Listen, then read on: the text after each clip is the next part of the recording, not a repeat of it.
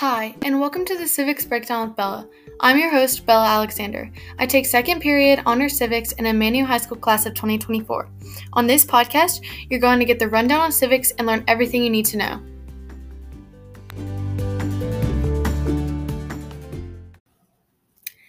Hi, and welcome to the legal systems episode of the Civics Breakdown with Bella. Our essential question for this episode is Analyze how the judicial, legal, and political systems of the United States and North Carolina embody the founding principles of government.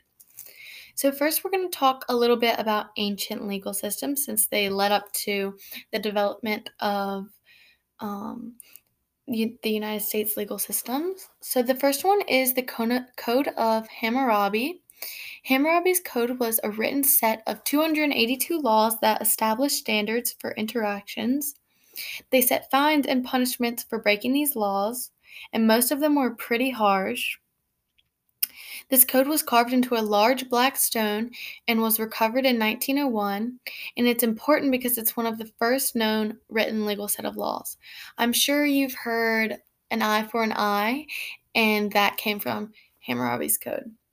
So, next is Justinian Code, which was the foundations for the Byzantine legal system for nearly 900 years.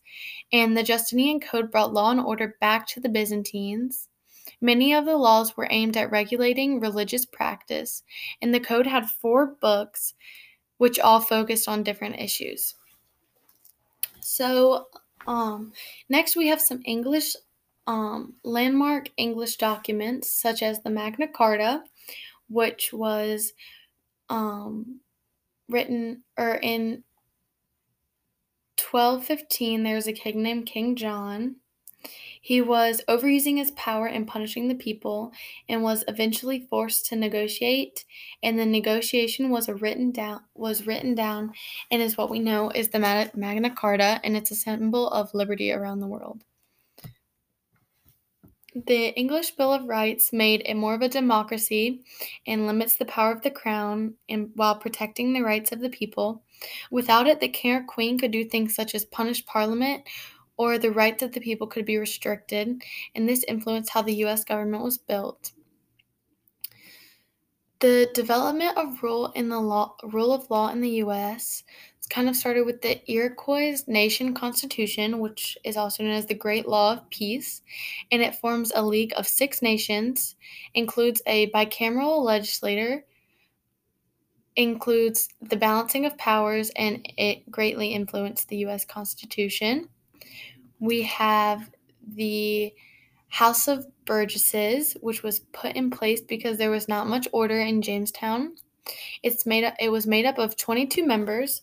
It was also known as Congress or the Virginia Assembly, which was the lower house. Elected representatives from 11 of the settlements. The Senate was called the gentry, which is the upper house, and they were appointed. Not complete democracy, but the idea of self government.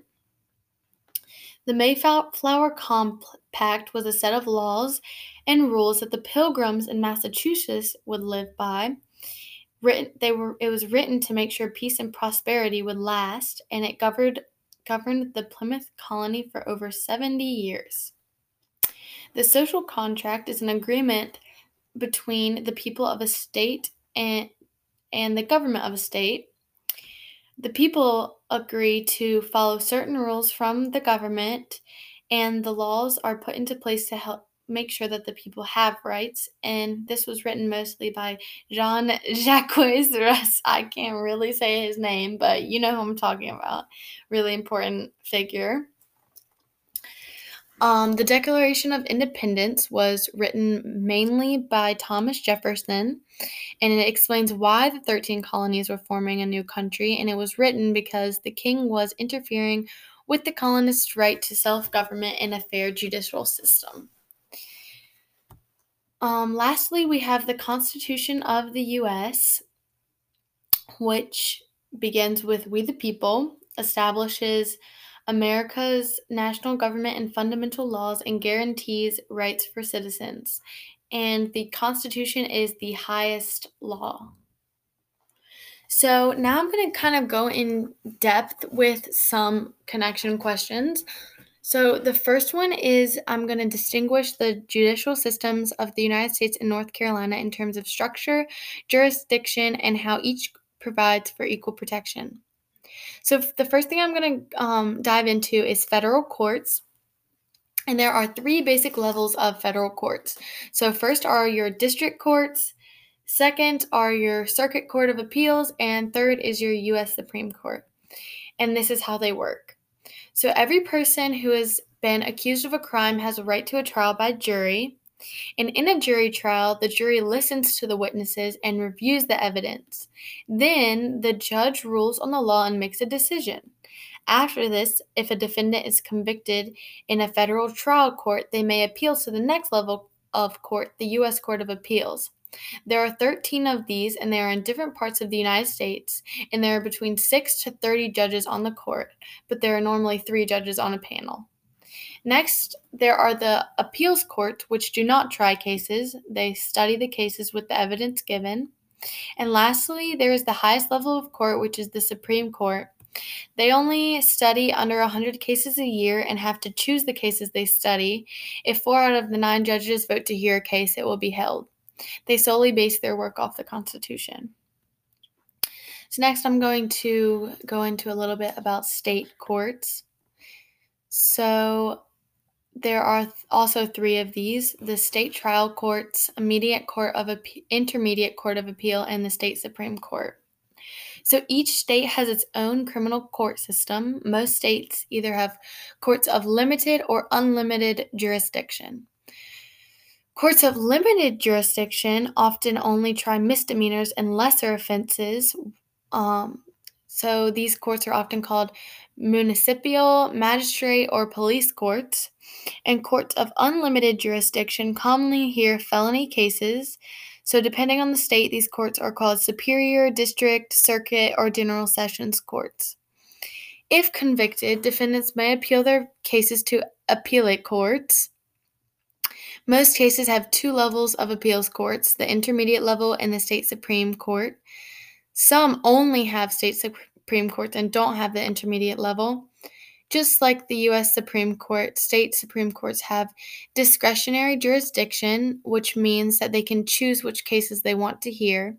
If the state Supreme Court hears a case, it has the last word on the case.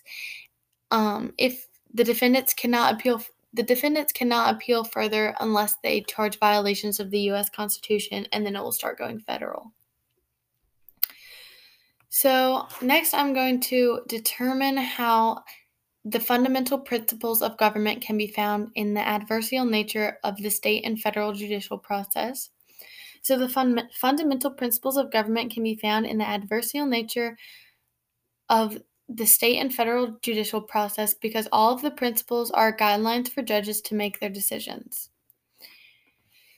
So, next, I'm going to critique the extent to which the United States and North Carolina constitutions have been effective in both upholding and setting the precedent for the founding principles of government. So I think that the Constitution of the US and of North Carolina have been mostly effective in both upholding and setting the precedent for the founding principles of government. I think this because the constitutions are written and were written a long time ago. Now, as people are evolving and changing, it depends on who is interpreting these documents. Our country is so divided that people can look at what is written and think about it in two completely different ways. For or many completely different ways actually. For example, we all have equal rights that is written down in the Constitution and cannot be taken away, but some people interpret this differently and still do not treat everyone equally because of their nature. So, lastly, I'm going to wrap up with the essential question, which is analyze how the judicial, legal, and political systems of the United States and North Carolina embody the founding principles of government. The judicial, legal, and political systems of the United States and North Carolina embody the founding principles of government by following the Constitution. They also make sure that the people have justice and their needs are met. This means that their this means their needs, but also their rights, such as freedom of speech and religion. If there is an interference with the rights of the people, then it is the judicial, legal, and political system's responsibility to make change. So, I also hope that you enjoyed this episode of the Civics Breakdown, and I'll see you for the next episode to talk about how geography shapes civics.